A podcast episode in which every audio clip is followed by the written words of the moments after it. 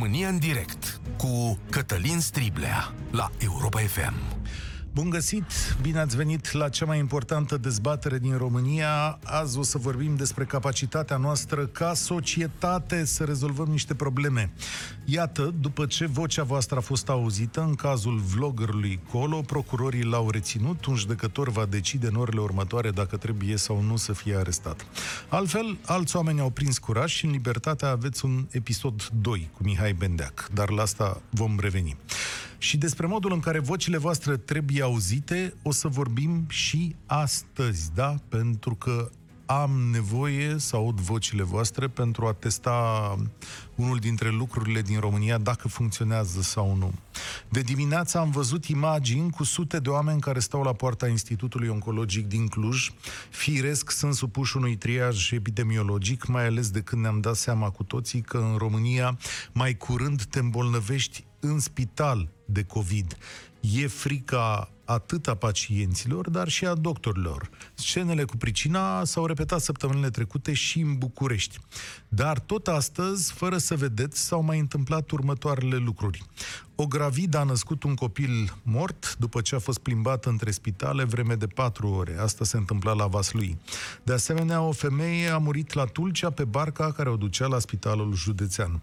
La Galați, zeci de pacienți nu pot intra în spital de la începutul săptămânii dacă nu plătesc la privat un test COVID. Și n-ați uitat că acum aproape două săptămâni un bărbat a fost plimbat între trei spitale din Botoșani, până a murit. Este clar că în timpul epidemiei, pandemiei, spuneți cum vreți, o parte dintre spitalele din România au fost blocate și că acest lucru se simte acum din ce în ce mai tare. Ministerul Sănătății spune că astfel de situații sunt din vina celor de pe plan local, cum se zice. Mulți medici, dar și manageri spun însă că au prea puține lucruri la dispoziție, dar și proceduri defectuoase care îi împiedică să-și facă treaba bine. Raed Arafat, dar și Nelu Tătaru au amenințat cu dosare penale pentru că oficial, vedeți dumneavoastră, spitalele sunt deschise. Doar că nu funcționează pentru toată lumea. Sigur că urgențele își găsesc locul, dar cei mai afectați sunt pacienții cronici sau cei care au nevoie de o consultație, de, nu știu, de o vedere a medicului, ca să zic așa. Între timp, PSD și PNL au dat o puternică bătălie pe conducerea spitalelor, pe durata stării de urgență, guvernul făcuse o ordonanță care să-i dea voie să numească directori. Pe unele le-a nimerit, unele numiri le-a nimerit, pe altele nu. Știți deja, sunt celebre episoadele în care au ajuns în funcții un șef de sală, iar într-alta un patron de pompe funebre. Altele au fost însă numiri care au scos din colaps anumite spitale, cum a fost la Suceava. În ce mă privește, să vă zic și partea mea de poveste, eu de dimineață am fost la un control, dar în privat pentru că acolo am găsit un medic în care am încredere și mi se pare firesc să merg acolo. Nu toată lumea își permite însă acest tip de consultații. Din punctul ăsta de vedere, e un fel de discriminare. Și eu, dar și alți oameni care nu au venituri la fel de mari, plătim asigurări însă, da? Și cred că pe baza acestei asigurări, toată lumea ar putea să meargă și în privat, așa cum merge la policlinică. Acum, sistemul aparține doar celor cu dare de mână, pentru că în spațiul public, când a fost dezbaterea asta în ianuarie, în februarie, s-au spus niște minciuni când s-a dorit modificarea legii. Și o grămadă de oameni cu venituri mai mici sunt acum puși pe drumuri pentru că pe baza asigurărilor nu pot merge decât la spitalul public. Eu nu vă ascund acest lucru, susțin finanțarea publică a spitalelor private în condiții legale stabilite de lege, dar nu de dragul lor, musai, ci de dragul meu. Da? Pentru că eu cred că am dreptul ca banii din asigurarea mea să mă urmeze fix acolo unde am nevoie. Adică nu vreau să stau la coada de la un spital public, vreau să iau banul după mine și să merg, fără să mai plătesc încă o dată, la un spital privat unde am nevoie. Dar asta e o poveste suplimentară. Eu vreau să vă aud pe voi astăzi vorbind despre acest blocaj și soluțiile pentru rezolvarea lui, la toate datele pe care le avem, cu toate datele pe care le avem. Mai funcționează spitalele și pentru restul bolnavilor în această perioadă? Cine e vinovat de acest blocaj din spitale? Adică oamenii de la București care au propus măsuri proaste și nu se pot aplica și nici nu le-au dat bani, sau cei din teritoriu. Cum ai rezolvat dacă ai avut nevoie de tratament sau consultații în această perioadă? Ai avut treabă la medic. Cum, cum ai rezolvat? Care a fost situația ta? Și ar fi fost acum o soluție ca spitalele private să fie finanțate din bani publici. De ce să nu te întreb și lucrul acesta? Pentru că da, poate e o soluție la multe dintre problemele noastre. Așadar, România te invit să vorbești și despre spitalele, cum să zic, sau despre tratamentele celor care nu sunt în zona COVID, despre ceilalți. Ce s-a întâmplat cu sistemul nostru sanitar în ultimele luni? Ce a învățat el? Sau e în complet colaps în momentul acesta? 0372069599 este numărul de telefon la care, începând de acum, te aștept la România în direct, așadar 0372 069599. Spune-ne opinia ta, dar și întâmplările prin care ai trecut. Alexandru deschide azi România în direct. Alo, bună ziua! Salut, Alexandru, te ascult.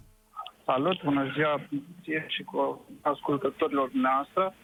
Fac parte din uh, personalul medical, sunt medic rezident în, uh, într-un spital și pot să vă zic că în ultima lună am fost acolo. Toți medicii au stat pe baricade tot timpul și ne-am încercat să ne facem treaba. Numai că sistemul medical în momentul de față este sufocat de hârțogăraie și hârtii. Până când ajungem să vedem un pacient și să-l băgăm, să-l vedem efectiv, să-l consultăm, mai ales că eu sunt în cadrul unei uh, secții de urgență, efectiv pacientul ăla trebuie să stea, să completeze hârtii, să stea la rând, să se ducă în alte părți doar ca să ajungă la noi. Noi vrem să ne facem treaba. Vrem se poate face altfel? Adică există altă modalitate și eu de dimineață la privat am completat un chestionar în care am zis dacă am fost plecat, dacă am făcut, n-am făcut febră, ce probleme mai am în viață. Întreb, s-ar putea face altfel? S-ar putea face, s-ar um, descentraliza toată chestia asta, să se dea niște bani astfel încât omul când știe că vine săptămâna viitoare la uh, sau cu o zi înainte vine la doctor să-și facă undeva testul COVID și să vină aici la noi și după aia să-l vedem. Ca să înțeleagă toată lumea, Alexandru, fără testul la COVID, voi nu-l vedeți. Noi nu-l vedem, dar astea sunt niște reguli impuse de uh, niște oameni care nu sunt uh, aici cu noi, în viața de zi cu zi practică.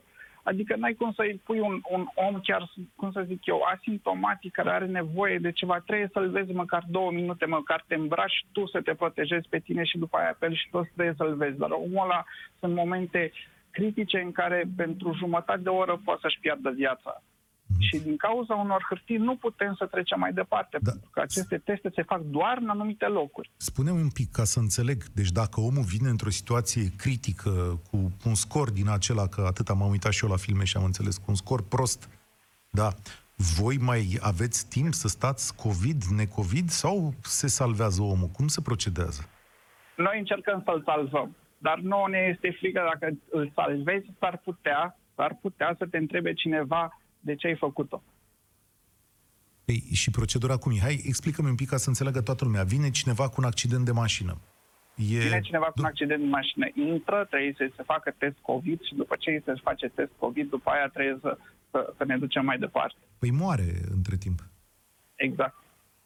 Asta e... Adică... Bun, Din nefericire. E făcut ca să vă protejeze pe voi, înțeleg acest lucru, dar pe de altă este, parte... Este nor- pe de altă parte, sunt unii care sunt plimbați de colo-colo până și până că nu avem testul COVID, nu putem să ne apucăm de ei. Mm-hmm. Am înțeles. În A... fiecare zi, la raportul de gard, încercăm tot felul de metode medici specialiști de pe secție, cum să facă astfel încât să, să primim pacienții, să-i vedem, să-i vedem în număr cât mai mare, pentru că sunt oameni care au chiar nevoie de, de orice îngrijire, deci orice îngrijire chiar minore. Și uh, oamenii ăștia stau la rând la cozi pentru că nu există acest test COVID. Eu mi-am închipuit așa că voi sunteți îmbrăcați în momentul ăsta ca niște cosmonauți. Da, din cauza bolii. Și că toți oamenii care vin într-o situație critică sunt preluați, vă faceți uh, procedurile respective și, desigur, în timpul ăsta se face și testul și, mă rog, vedem ce se întâmplă după aia sau nu se poate. Suntem îmbrăcați suntem răcați, dar asta este. Este vorba de hârțogăraie. întrebarea este, ai făcut COVID-ul? Deși suntem îmbrăcați și Bucureștiul unde lucrez este plin de chestia asta. Sunteți îmbrăcați, să ne protejăm, încercăm să-i protejăm și pe el. Dar întrebarea vine imediat, are test COVID făcut? Mhm. Dacă răspunsul este negativ, deja toată lumea se fustăcește. Și nu din cauza că nu ne dorim să-i ajutăm, ci din cauza că există aceste, uh, aceste probleme cu dosare penale și așa mai departe. Deci soluția propusă de tine ca medic urgentist este următoarea. Uh, faceți, știți în, că momentul veniți... în, care, în momentul în care vine pacientul să fie testat COVID cu aparatura din spital, să încercăm de să fie mai multe aparate de testat COVID în spital, cel puțin pe secțiile de urgență, iar pentru uh, perso- persoanele care se pot uh, temporiza în, în orice manevră, făcut test cu o zi înainte, oriunde vrea omul ăla, doar să vină să fie, să-l facă și după asta să, să se prezinte la medic. Mulțumesc tare mult că ne-ai sunat. Îți mulțumesc și pentru faptul că ești acolo și îți faci meseria pentru toți românii care au nevoie și îți mulțumesc pentru, pentru sfaturi. Oameni buni, medic de la urgență. Deci, rețineți această idee. Mi se pare foarte importantă. Cred că ea are valabilitate pe întreg teritoriul României. Vrei să intri în spital, nu ai o problemă de urgență, adică e ceva ce te programezi așa în minte că o să fie peste o zi, două, trei, vino cu un test COVID făcut. Asta e ideea și o să meargă mai repede. Oana e la România în direct. Salut, Oana, bine ai venit! Uh, bună ziua, bine v-am găsit. Eu aș vrea să povestesc cum, uh, datorită COVID-ului, uh, tatălui meu i s-a scurtat uh, viața în luna februarie am uh, fost cu el într-o clinică privată pentru că în uh, spitalele de stat nu puteam, încă nu era situația cu COVID-ul, dar nu puteam să mergem. Uh, el a murit de cancer, avea un cancer la prostată. I-am făcut un computer tomograf, un CT de plan, așa se cheamă, urmând a se face terapia pe os pentru că avea leziuni osoase apărute. M-au ținut uh, până în luna martie, undeva după jumătate, când deja era starea de urgență. Am sunat în continuu acolo, nu mi s-a răspuns, nu mi s-a spus acolo absolut nimic. unde? În clinica privată, unde mhm. așteptam uh-huh. răspunsul să vedem când începem radioterapia pe os, pentru că era necesară. Uh, am fost acolo, era în perioada de uh, stare de urgență, am intrat cu triaj, am completat toate formularele și uh, doamna profesor nu a venit dumnei, a venit o asistentă și mi s-a spus, fără niciun fel de hârtie uh, scrisă, fără niciun fel de re- rezultat, că nu mai face obiectul uh, radioterapiei. Da? Uh, am încercat să spun că nu era prima oară când mi s-a făcut radioterapia. Mă rog, cu zâmbetul pe buze mi s-a spus că nu mai este cazul. Da? Drept pentru care am revenit acasă, am făcut tot ce a fost posibil eu personal, cu asistente, cu cunoștințe, cu medicație. Am, m-am dus peste tot. El nu a ieșit din casă, nu a mers nicăieri, nu s-a întâmplat nimic, pentru că nu puteam să mergem nicăieri, nu ne primea nimeni. Uh, nici la privat, data, nici la stat. Nici la privat doctora oncologă nu mi-a mai răspuns, uh, cred că o lună de zile la telefon, din da. martie până în aprilie. Există nu o explicație? Adică era o teamă de COVID? Era...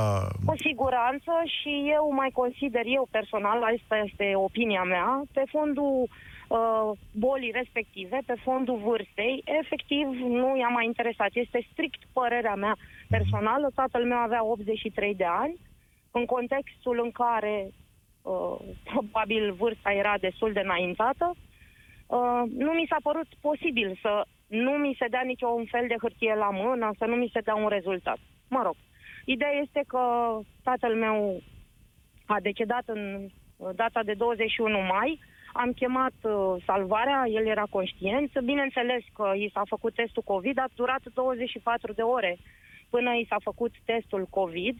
Uh, nu știu și nu voi ști niciodată dacă putea sau nu putea fi salvat. În momentul când eu am chemat uh, salvarea, uh, nu prea mai putea să respire. Mă rog, la el s-a metastazat. Uh, am ținut neapărat să spun această poveste pentru că, efectiv, uh, m-a afectat foarte mult lipsa uh, spitalelor deschise, uh, tratarea acestor boli. Adică, efectiv, toată lumea uh, frumos ne-a, mi-a spus, a, nu mai face obiectul, nu se, adică m-am descurcat efectiv singură. Eu nu sunt cadru medical, am făcut cum am știut eu că este mai bine, dar nu este în regulă ce s-a Adică- întâmplat și...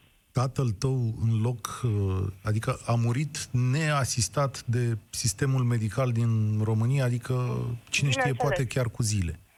Cu zile, da, și a decedat după două zile în spital, uh, nu știu dacă pot să spun numele, mă rog, spital de Ce stat. Da, uh, sigur.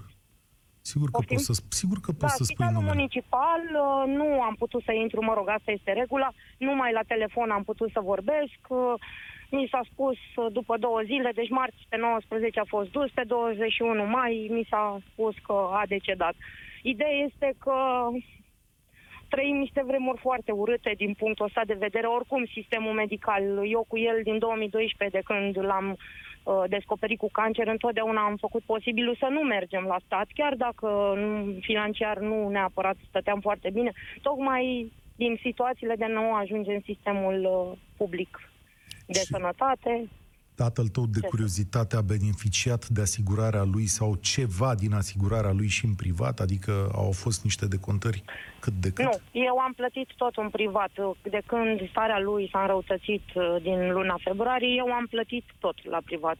Nu am... Uh, uh, din luna martie inter- intervenind starea de urgență, deci ca să cei un sau să discuți cu cineva era imposibil. Iar uh, eu eram de timp, ca să zic așa, și nu am stat. Deci a trebuit să plătim, dar revin și spun, nici privatul, mie nu mi s-a părut că a putut să facă ceva. Da. Adică, Este uh, teribilă mărturia ta. Îți, m- îți urez să ai multă putere și uh, să treci peste acest moment uh, tragic în viața, în viața fiecăruia. Cumplit uh, ceea ce uh, am auzit, dar așa funcționează viața în, uh, în România. Adică, poate în astfel de situații, oamenii nici n-au putut să-și ia adio unii de la, de la alții și este cu atât mai dureros. Uh, uneori, marea problemă a sistemului sanitar din România e că îi lipsește acea doză de umanitate pe care noi ne închipuim că am putea o găsi acolo. Ascultați România în direct, 0372069599. Vă întreb astăzi dacă într-adevăr există un blocaj în sistemul de sănătate din România în afara cazurilor de COVID și sau poate ne înșelăm noi uitându-ne la televizor și văzând cazuri în care oameni mor sau nu intră în spitale sau nu sunt primiți și așa mai, și așa mai departe. Sorin e acum la România în direct. Bine te-am găsit, Cătălin. Salut! Uh, eu te sun acum în ca aparținător al unui băiat uh, cu cancer cerebral, operat acum 3 ani. Uh, periodic, deci la 6 luni de zile, trebuie să facem obligatoriu controlul, pentru că există riscul, șansa de recidivă e 100%. Și în aprilie a trebuit să facem controlul periodic.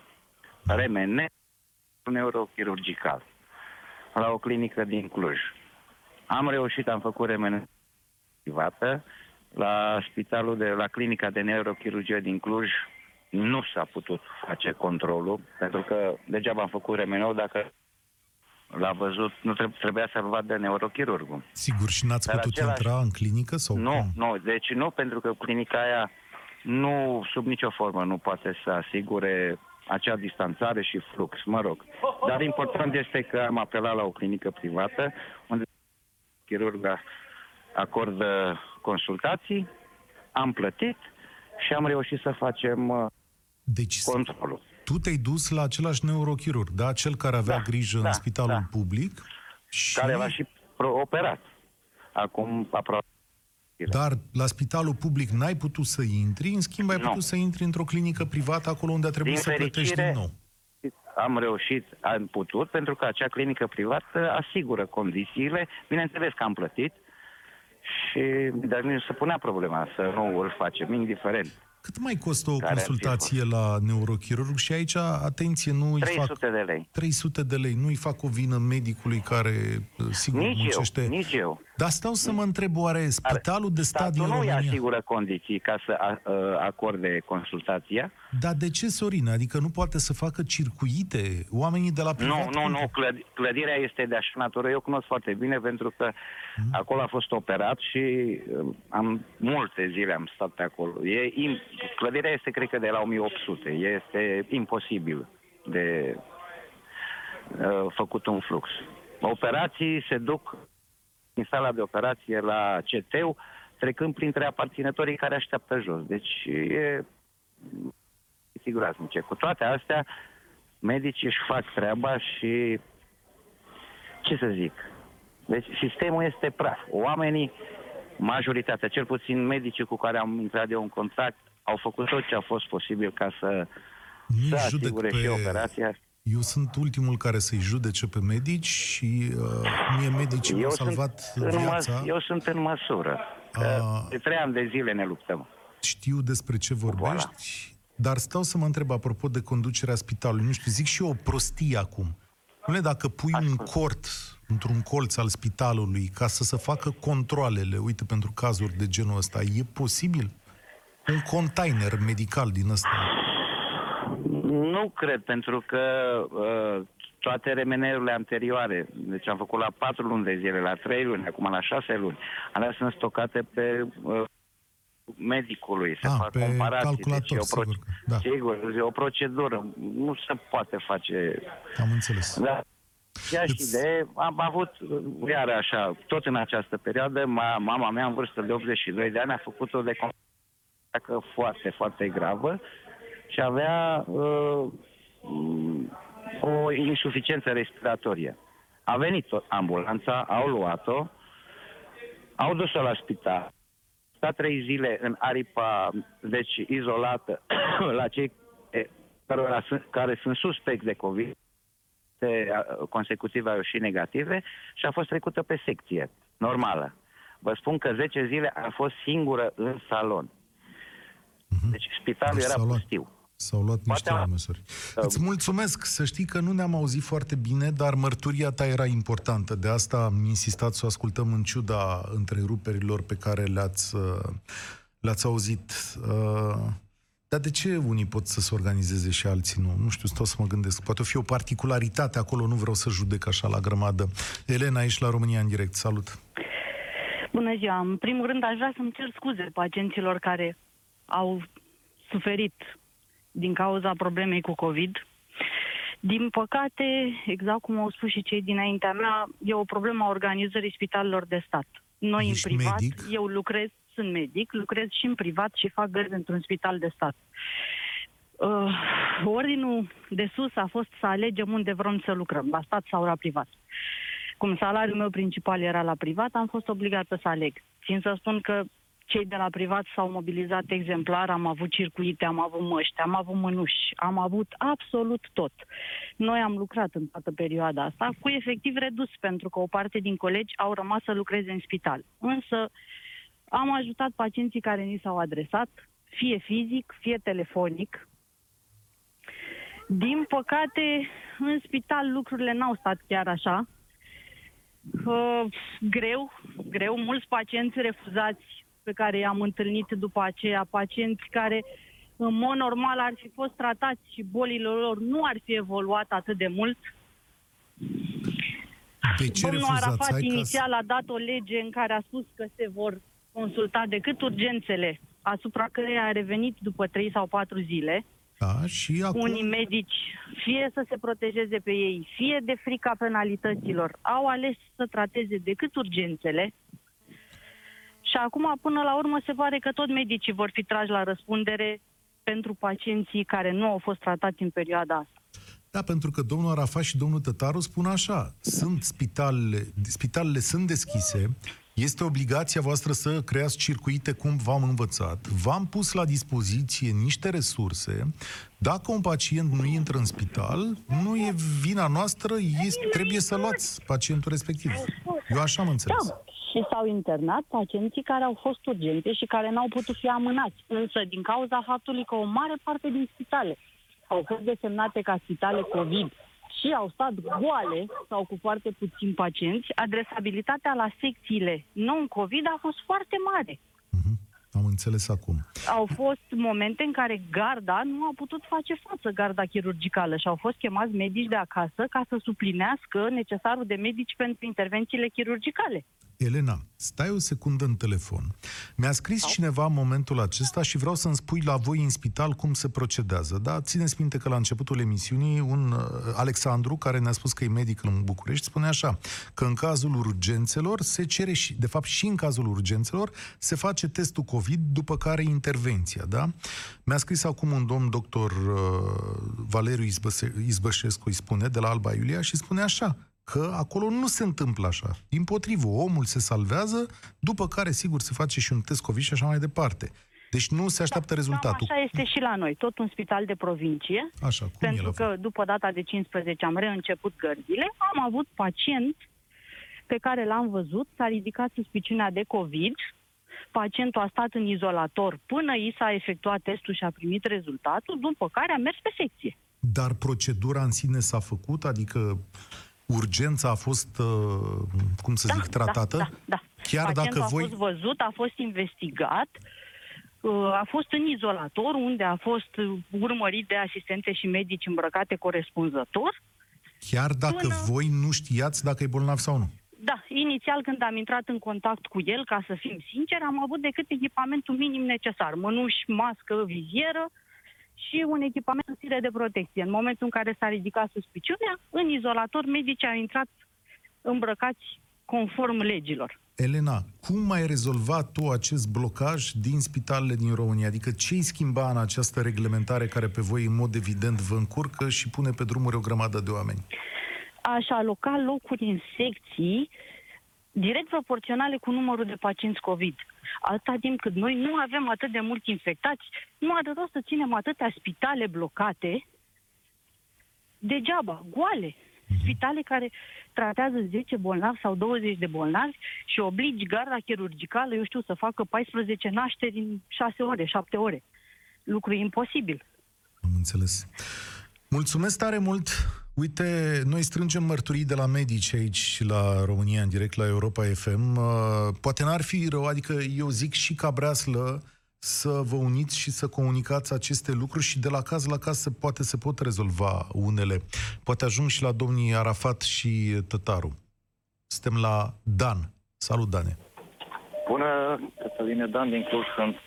O să fiu foarte scurt, pentru că în momentul când vorbesc de, de mama, mi-e foarte greu. Maica mea are cancer și trebuie să vină ieri la oncologie, la Institutul Oncologic pentru chimioterapie. Maica mea are 43 de kilograme, are zile când are 18 diarei. Deci 18 de 18 el trebuie să meargă la baie, îi ia și la pancreas, e foarte destul de grav. Nu mi se pare corect, dar pentru început vreau să spun că am un respect deosebit pentru medici, Voi ieri pentru a, ce a trebuit să stați Ieri. la cozile de acolo. Da, da. Mai când are 43 de kilograme, nu cred că se putea ține pe picioare să stai ca să intri la oncologie. Am spus că am respect deosebit, dar trebuie să se gândească situațiile, aceste situații. Punea, vreau, vreau, vreau să știu, s-au făcut atâtea donații în ultimele luni pentru spitale. Chiar nu se poate rezolva să fie cineva acolo să, să poată să rezolve pe acești oameni. Din ceea ce ai Deci la- văzut tu la porțile spitalului, Dane, cum ai procedat tu sau ce sugestii ai avea către conducerea de acolo? Sincer, nu știu. Să, să mai angajeze oameni, să fie mai mulți medici. Domnul Cătălin, săptămâna trecută am scos-o pe cumnată mea de la spital, de la neurochirurgie. Și am luat hârtiile de ieșire din spital la ora 15.30 și n-au avut salvare până la ora 3 noaptea. Nu mi se pare corect, domnul Cătălin. Deci hârtiile de ieșire din spital erau la mine în mână și n-au avut salvare până la ora 3 noaptea. Cu mașina nu puteam să o duc pentru că are semi-paralizie și vreau să urcăm la etajul 7 la, la cumnata mea. Astea sunt lucruri care mă deranjează foarte tare. Am prieteni, am rude care lucrează în sistemul medical și respectul pe care îl port e unic. Dar aceste lucruri trebuie rezolvate. O zi bună vă doresc. Sănătate, Dane. Spor la treabă. Uh, România, da? E România adevărată, dincolo de lozinci, sloganuri și alte lucruri pe care, care se rostesc uh, tot timpul, fie la televizor, fie în politică și mai e o chestiune. Băi, nene, noi am avut 30 de ani la dispoziție să rezolvăm asta. Adică povestea asta cu salvările, noi chiar am avut timp să o rezolvăm, da? Și nu uitați că a fost o vreme când în această țară chiar nu mai venea salvarea, dar să aud și astăzi după atâta vreme. Mihaela, salut! Uh, bună, Cătălin! Bună ziua ascultătorilor! Uh, sunt profund uh, impresionantă de, impresionată de antevorbitorul meu. Sunt din câmpul moldovenesc, din Bucovina, care se pare că nu mai e atât de dulce cum am crezut atâția ani. Și povestea mea se leagă tot de cancer. O persoană apropiată și dragă s-a operat la Cluj în privat, spre binele ei, Uh, pe banii noștri, a făcut chimioterapie, radioterapie parțial decontate de Casa de Asigurări acolo, Uh, pentru că s-a dus la timp, șansele reale sunt pentru viață, dar ar trebui să facem o terapie hormonală în teritoriu, deci în județul Suceava, ca să nu mergem la 21 de zile Sigur. la Cluj doar pentru o fiolă cu administrare subcutanată. Și?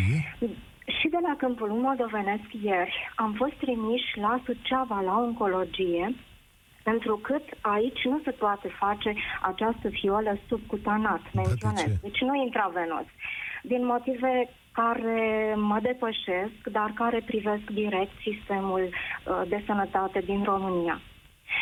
Adică cum, n-aș știut nimeni să facă, eu, scuză-mă, te întreb, e ceva foarte complicat medical? Nu, nu, ca... nu, nu, eu sunt uh, farmacist și știu administrarea medicamentelor. Nu este complicat, mai ales că pacienta a făcut câteva fiole de 8 mg, urmează câteva de 6 mg. Le-a suportat foarte bine. Nu au fost probleme. Și atunci de ce te-au refuzat? Eu, cum ar veni deci pe românește, e o injecție, adică... Da, da, deci m-au refuzat spunând că se face în clinică, sub supraveghere medicală. Uh-huh. La Câmpul Lung, într-adevăr, nu există secție în spital de oncologie. Dar să vedeți continuarea, că până la Suceava e maxim o oră, dacă traficul este intens. Da. Nu ar fi fost o problemă. Okay. Uh, secția de oncologie este în carantină. Ne-a întâmpinat uh, un portar uh, echipat corespunzător, de altfel foarte politicos, care ne-a spus că totul se rezolvă online. Am sunat la spital au încercat să-mi facă legătura pe ambulatorul de specialitate oncologic unde nu a răspuns nimeni. Într-un final mi-a răspuns o asistentă de pe secție care mi-a spus așa. Ne-am săturat de voi ăștia care faceți targetul Clujului și apoi veniți la noi ca să vă tratăm uh, cu ce este mai simplu. Targetul înseamnă mai... ca să înțeleagă toată lumea numărul de cazuri și de numărul operații de cazuri, exact. pentru e, care exact. se decontează banii în sistem. Exact, dar noi ne-am operat în privat și am plătit.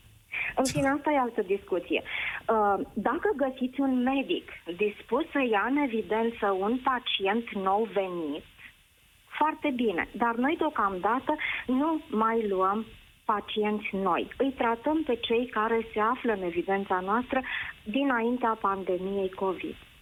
Fabulos. Uh, partea pozitivă este că la spitalul Rădăuți, uh, pentru care am un respect deosebit, probabil țara întreagă știe că a salvat mulți din pacienții din Suceava uh, care au fost preluați. Deci, oamenii de acolo chiar își fac treaba. Imaginați-vă că am găsit acolo un oncolog, funcționează o secție de oncologie de puțin timp, care a fost dispusă și a vorbit impecabil să ne primească mâine, să vadă despre ce este vorba și în măsura în care vom găsi o farmacie de circuit deschis care să ne procure medicamentul, pentru că spitalul din Rădăuți momentan nu, nu are, are fonduri, nu are fonduri ar putea să-l procure. Momentan nu are fonduri pentru această fiolă. Da, și... Mihaela, da, trebuie să-i pun punct aici, dar uh, da, n-am nicio concluzie. Ce va povesti Mihaela e concluzia acestei zile din uh, România.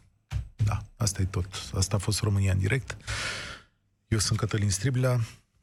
Spor la treabă. Participă la România în direct de luni până joi de la ora 13 și 15 la Europa FM.